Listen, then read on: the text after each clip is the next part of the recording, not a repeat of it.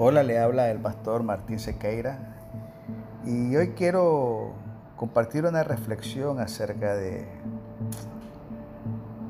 la Semana Santa. Como ustedes saben, la semana comienza en el día domingo y el primer domingo de Semana Santa se le conoce como Domingo de Ramos.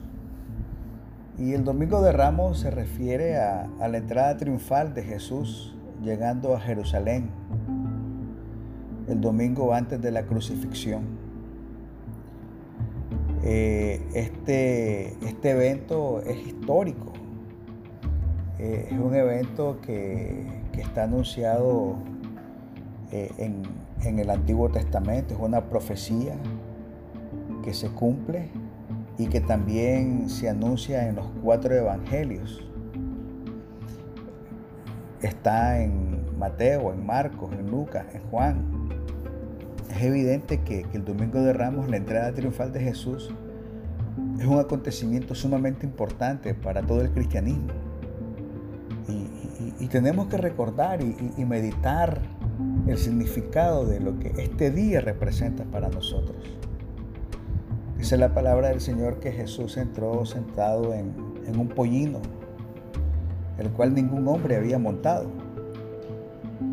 Los discípulos extendieron sus mantos sobre el asno para que Jesús se sentara y las multitudes salieron a darle la bienvenida, tendiendo sus mantos delante de él, al igual que, que ramas de palmeras y las personas lo aplaudían, lo adoraban como el rey que viene en el nombre del Señor mientras se dirigía al templo, donde le enseñó a la gente, sanó a las personas, echó fuera a los cambistas que habían convertido el templo en cueva de ladrones. Y, y Jesús hizo una demostración de amor y de que la gente se volviera al Señor.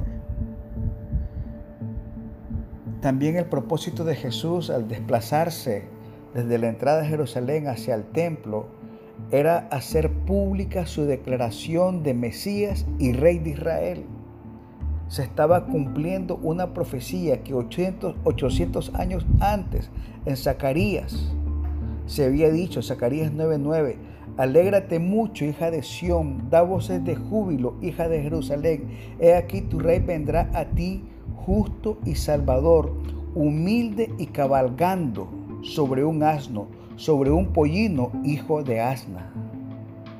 Era el cumplimiento de una profecía, la cual daba fe, daba evidencia que Jesús es el Mesías, el Rey de Israel.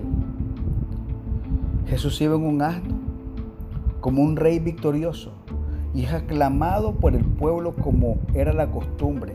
Las calles de Jerusalén estaban abiertas y como un rey sube a su palacio, así Jesús marchó hacia el templo. Y Jesús no marchó al palacio, marchó hacia el templo porque él representaba un reino espiritual él está diciendo, mi reino no es de esta tierra, mi reino no es de este mundo. Yo no voy a marchar a un palacio, yo voy a marchar al templo porque yo soy rey y represento un reino espiritual. En ese caminar, en ese desfile, Él recibe la alabanza y la adoración de la gente, porque solo Él se lo merece, Él es rey. Y al colocar los mantos, fue un acto de homenaje a la realeza. Jesús estaba declarando abiertamente que Él era el rey y el Mesías que Israel estaba esperando. Si Él era el rey, que representa un reino eterno, que vive y permanece para siempre. Lamentablemente,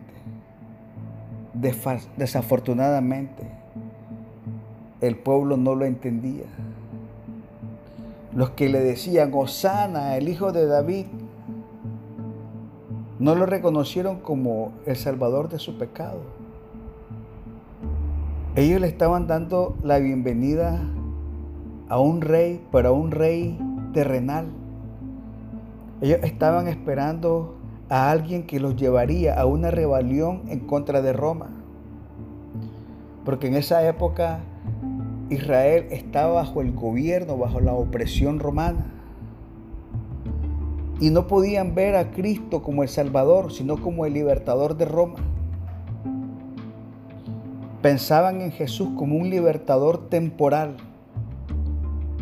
Y eso era lo que le estaban diciendo como rey, Osana, el hijo de David.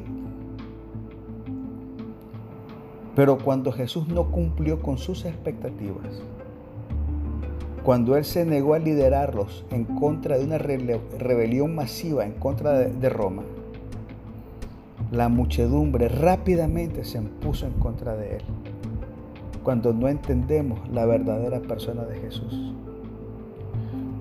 ¿Quién es Él? ¿Qué representa a Él? Y en una semana, una semana después, estaban gritando, crucifícale, crucifícale. Quienes lo aplaudían un domingo como rey, una semana después lo estaban rechazando, avergonzándolo y abandonándolo. Qué contraste. No reconocer a Jesús como el Hijo de Dios no reconocer al rey que vino como un siervo humilde, en un asno, no presumiendo de un caballo, no en vestiduras reales, sino con la ropa de los pobres y los humildes, porque se estaba identificando con nosotros. Jesús no vino a conquistar por la fuerza, como los reyes de la tierra. Él vino a conquistar con amor, con gracia, con misericordia y con su propio sacrificio por amor a nosotros. Su reino no es un reino de ejércitos, de armas, sino que es un reino de humildad, de amor y servicio. Él no conquista con fuerza, Él conquista los corazones y las mentes con amor. Su mensaje es un mensaje de paz. No una paz temporal como la del mundo, una paz permanente.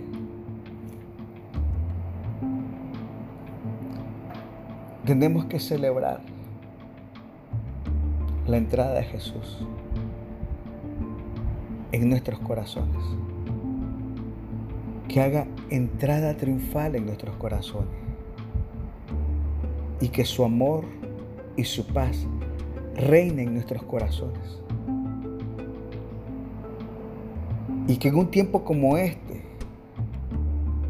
como hijos de Dios, como cristianos, como seguidores de Cristo, debemos de preocuparnos por exhibir las mismas cualidades que exhibió Cristo.